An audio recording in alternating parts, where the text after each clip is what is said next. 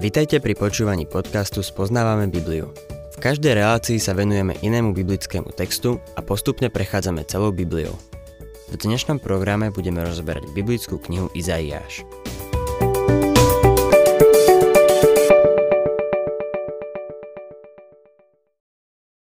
Milí poslucháči, dnes sa dostávame k 8. kapitole proroka Izaiáša. Kapitoly 7 až 12 predstavujú sériu proroctiev, ktoré pochádzajú z obdobia vlády kráľa Acháza. Poda ktorí sa pokúsili stotožniť syna Panny zo 7. kapitoly so synom proroka Izaiáša v 8. kapitole. Mená týchto synov vylúčujú túto možnosť a podľa dodatočných informácií v 9. kapitole je nemožné, aby títo dvaja boli tí istí. Prorokov syn, ako budeme vidieť v 18. verši, je znamenie. Táto 8. kapitola má veľký význam. Obsahuje predpoveď o vpáde asýrskeho kráľa do krajiny Emanuela. Boh držal hradbu pred prílivom cudzích invázií viac ako 500 rokov. Teraz otvoril povodňový výpust a dovolil nepriateľovi, aby zaplavil krajinu ako povodeň. Namiesto toho, aby sa obrátili o pomoc k Bohu, hľadali ju v spojenectve. Kapitola končí varovaním pred špiritizmom ako tým posledným útočiskom pre ľudí, ktorí odmietli Božiu radu a v zúfalstve sa obrátili k satanistickému svetu. Koniec toho bude trápenie, temnota a úzkosť. Izaiáš 8. kapitola, 1. verš. Hospodin mi povedal, vezmi veľkú tabuľu a napíš na ňu čitateľným písmom – Maher, Šalál, Cháš, Bas. Ak ste si mysleli, že Šiar Jašúb bol divné chlapčenské meno, tak čo potom toto? Maher, Šalál, Cháš, Bas je v hociakom jazyku neobyčajné meno pre chlapca. Ako by sa vám páčilo mať celý život takéto prízvisko? Izaiášov syn s tým musel žiť. Neviem, akú mal prezývku. Možno mu skrátili meno na Maher alebo Cháš, alebo Bas. Boh však mal dôvod, prečo chcel, aby Izaiáš dal svojim synom tieto zvláštne mená. Dôvod nachádzame v 18. verši. Hľa, ja a deti, ktoré mi dal hospodín, sme vyzerali znakmi a znameniami od hospodina zástupov, ktorý býva na vrchu Sion. Obaja synovia boli znameniami a ich mená mali význam. Maher Shalal Cháš Bas znamená náhla korisť, rýchly lup.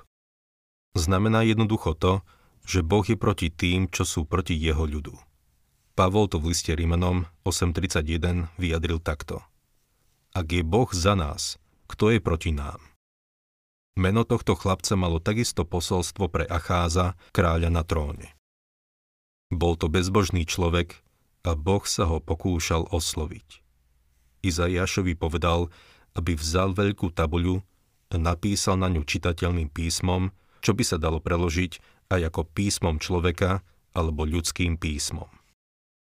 Potom to mal zavesiť na viditeľné miesto ako billboard, aby si to každý mohol prečítať. Boh chcel, aby napísal meno tohto chlapca, aby ho každý pokorný človek v kráľovstve videl, prečítal si ho a pochopil ho. Boh sa pokúšal osloviť Acháza, a to najprv prostredníctvom Izajášovho prvého syna, Šiar Jašúba, zvyšok sa vráti, a potom cez Maher Šalal Cháš Baza, náhla korisť, rýchly lup. Meno tohto druhého syna malo Acháza uistiť, že Boh sa postará o nepriateľov jeho ľudu. Pokračujme ďalej, druhý verš. Privolal som si hodnoverných svetkov, kniazov Uriu a Jeberechievho syna Zechariu. Uria znamená hospodin je moje svetlo. Zecharia znamená hospodin pamätá. Jeberechia znamená hospodin požená. Je to zaujímavá kombinácia, že? Jeden svetok svedčí svojim menom, hospodin je moje svetlo a ten druhý hovorí, hospodin chce požehnať. Ich potomkom je Božia milosť, čiže nikdy na svoj ľud nezabudne. Vo všetkom Izajášovom konaní môžeme vidieť posolstvo pre tento ľud. Vyjadruje a zapisuje svoju zväzť tak, aby ju národ pochopil. Kniha Izaiáš je obrazným podobenstvom. Náš pán takisto využíval túto metódu. Ľudia majú radi obrazy. Radi sa na ne pozerajú. Je to niečo ako televízia. Je ohromné, koľko času dokážeme stráviť pred telkou alebo monitorom sledovaní vecí, kvôli ktorým by sme za iných okolností nemárnili čas. Boh vie, k čomu máme sklon a tak sa nám snaží komunikovať svoju správu cez obrazy. Tretí verš. Keď som sa potom priblížil k prorokyni, počala a porodila syna. Hospodin mi povedal, nazvi ho Maher Šalal Cháš Bas. Prorokyňa v tomto verši je Izaiášova manželka, pani Izaiášová. Počala a porodila syna, ktorý dostal meno ešte predtým, ako sa narodil. Štvrtý verš. Prvnež chlapec bude vedieť zavolať, otec môj, mama moja, odnesú bohatstvo z Damasku a korisť zo Samárie pred asýrského kráľa. Skôr ako sa toto dieťa narodí a povie mama oco, Asýrčania napadnú Sýriu a Samáriu. Severný nepriateľ, ktorý sa chystá zaútočiť proti Judsku, bude odvlečený do zajatia. Acház nezvýťazí vďaka svojim brilantným vojenským schopnostiam, ale vďaka Božej zvrchovanej milosti. Boh to tu dáva jasne najavo. 5. až 7. verš Hospodin dodal pre mňa ešte tieto slová. Pretože tento ľud zavrhol vody Šiloáchu, ktoré tečú tížko a teší sa z Recína a Remaliovho syna, preto hľa pán privedie na nich dravé a veľké vody Eufratu, asýrského kráľa s celou jeho slávou, vystúpi nad svoje riečiská a pretečie všetky svoje brehy. Toto je ďalšia pozoruhodná pasáž písma. Tento ľud zavrhol vody Šiloáchu. Šiloách znamená poslaný. Odmietli Boží pokoj, ktorý im ponúkal. Pokoj, ktorý symbolizuje tížko tečúci pokoj. V 7. verši naproti tomu vidíme dravé a veľké vody Eufratu. Asýria sa nachádzala pri rieke Eufrat. Tieto vody sa strhli ako povodeň. Inými slovami, dravé a veľké vody Eufratu predstavujú Boží súd a sú v kontraste s tichými vodami Šiloáchu. Boh dal svojmu ľudu posolstvo prostredníctvom týchto dvoch riek. Šiloách je tichý, jemne tečúci prameň. Dnes nemá veľký význam, ale v Izaiášovej dobe áno. Tečie medzi vrchom Sion a vrchom Moria. Tento malý prameň predstavuje posolstvo, ktoré je krajšie ako hudba z určeceho potoka. Je to príbeh o milosti. Vrch Sion tu stojí v kontraste k vrchu Sinaj, ktorý symbolizuje Mojžišov zákon. Vrch Moria je miesto, kde Abraham obetoval svojho syna, kde Dávid kúpil Aravnovo humno a kde Šalamón postavil chrám. A tam, na konci tých skálí Golgota, kde bol ukrižovaný Kristus. To je milosť. Na vrchu moria Boh sám zabezpečil baránka. Ušetril Abrahamovho syna, ale svojho vlastného syna neušetril. Boh tu teda hovorí Acházovi o milosti. Hovorí mu, ušetrím ťa, len sa obráť ku mne. 8. verš.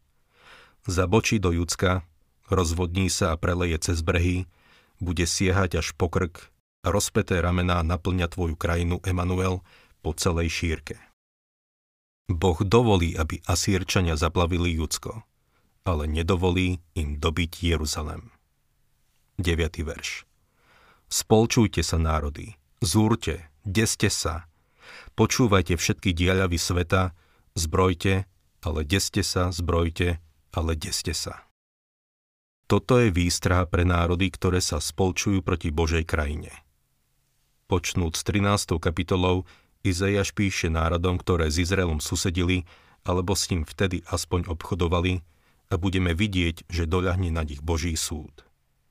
Táto časť od 13. po 35. kapitolu je skutočne podivuhodná pasáž v Božom slove. Väčšinu tvoria už naplnené proroctvá. Boh v nich hovorí, že tieto národy nikdy nezabránia jeho zámerom tu na zemi. Je zaujímavé, že národy sveta už nevyhľadávajú Božiu múdrosť alebo radu. Boh má svoj zámer a jeho zámer sa presadí. Ak nejaký národ ide opačným smerom, zastihne ho trest. 10. až 12. verš Pripravujte plán, ale stroskotá. Navrhnite niečo, ale neuskutoční sa to, pretože Boh je s nami. Takto mi povedal hospodín, keď ma mocne uchopil za ruku a varoval ma, aby som nešiel cestou tohto ľudu. Nenazývajte s prisahaním všetko, čo tento ľud nazýva s prisahaním a čoho sa bojí. Vy sa nebojte ani sa nestrachujte. Judsko sa nemá znepokojovať kvôli spojenectvu, ktoré vytvorila Sýria a Samária. Strach ich viedol k tomu, aby sa spojili. Boh nalíha na svoj ľud. Vy sa nebojte ani sa nestrachujte. Inými slovami sa nemajú upínať na spojenectvo s nejakým iným národom, ktorým by bol pravdepodobne Egypt. Neskôr sa Judsko spolčí s Egyptom, čo krajine spôsobí veľkú tragédiu. 13. a 14. verš. Hospodina zástupov pokladajte za svetého, jeho sa bojte a pred ním sa strachujte. On bude svetiňou a kameňom úrazu, skalou na potknutie pre obidva domy Izraela, sieťou a osídlom pre obyvateľov Jeruzalema. Báť sa majú Boha. K nemu majú vzliadať. Bude pre nich buď záchranou, alebo kameňom úrazu. Olivera Cromwella sa raz opýtali, ako to, že je taký nebojacný. Mal povesť jedného z najnebojacnejších ľudí, aký kedy žil. Povedal, zistil som, že keď sa bojíte Boha, nemáte sa koho báť. Pavol napísal v 1. Korintianom 1.23. My však hlásame Krista ukrižovaného, pre Židov síce pohoršenie a pohanov bláznostvo. Buď padneš na spásu, spočinieš na ňom, ktorý je jediným základom a budeš spasený, alebo on, ten kameň, padne na teba, odsúdi ťa a rozmlieždi ťa na prach. Milý poslucháč, máš dve možnosti. Buď ho príjmeš, alebo ho odmietneš. Hospodina zástupov pokladajte za svetého. Peter to vo svojom prvom liste v 3. kapitole 15. verši povedal takto. Pána Krista posvete vo svojich srdciach. Buďte stále pripravení k obajobe pred každým, kto by od vás žiadal, aby ste vydali počet z nádeje, ktorú máte. Toto by mali robiť všetci veriaci. Dnes ľudia berú Boha na ľahko. Chýba voči nemu a jeho slovu úcta. Sú ľudia, ktorí niekedy zosmiešňujú to, čo je sveté. Zľahčujú to, čo by sa zľahčovať nemalo je potrebné, aby sme posvetili Pána Boha vo svojich srdciach. Lebo je veľa ľudí, ktorí nie sú presvedčení o tom, že, ako píše Habakuk v 2. kapitole 20. verši, hospodín je vo svojom svetom chráme. Zmlkni pred ním celá zem. Keby tomu verili, milý poslucháč, že je v tvojom kostole v nedeľu ráno, nešli by na chatu, na piknik a ani by nekosili trávnik. Ešte sme ich o tom nepresvedčili, že nie. Čítajme ďalej 19. verš. Keď vám povedia, dopytujte sa duchov zomralých a vešcov, ktorí šuškajú a šepocú, tak im povedzte, či sa ľud nemá pýtať svojho Boha, ale mŕtvych. Dnes sme svedkami oživenia špiritizmu. Je to satanizmus a Bože chráň, aby sme sa namočili do takých vecí. Keď sa Boží ľud odvráti od Boha, spravidla sa vydá za nejakým okultizmom alebo k niečomu abnormálnemu. V dnešnej dobe pozorujeme vzostup okultizmu, démonizmu a záujmu o ríšu duchov. Tu v Južnej Kalifornii pôsobí satanova cirkev ako aj v oblasti San Francisca. Jej členovia uctievajú diabla. Veľa ľudí uctieva satana. Dokonca aj kresťania sa zamotávajú do okultizmu. Mnohí z nich rozprávajú o vyháňaní démonov. Milý poslucháč, ja sa tým nezapodievam. Kážem evanílium o Božej milosti a Božie slovo. To sa postará o všetkých démonov. Okultizmus by sme mali nechať tak, lebo je nebezpečný a veľmi rýchlo sa šíri. Podaktóri nevedia, že na tom niečo je, ale je to realita. Rovnako ako samotný Satan. Boh nás predtým varuje. Dávajme si na to pozor. 21. a 22. verš Prejde krajinou, zaťažený a hladný, a keď bude vyhľadovaný, roznevá sa a bude zlorečiť svojmu kráľovi i svojmu Bohu. Pozri sa hore, potom sa pozri na zem a vidí len úzkosť a tmu, tiesnivú temnotu a strašnú temnotu. Tieto verše odhaľujú problém, ktorý sa spája so životom v neposlušnosti. Život v neposlušnosti vedie k špiritizmu a výsledkom je tma, tiesnivá a strašná temnota. Neposlušnosť vždy vedie k temnote. Posledný 23. verš si odložme na budúce. Svojím obsahom viac súvisí s nasledujúcou 9. kapitolou.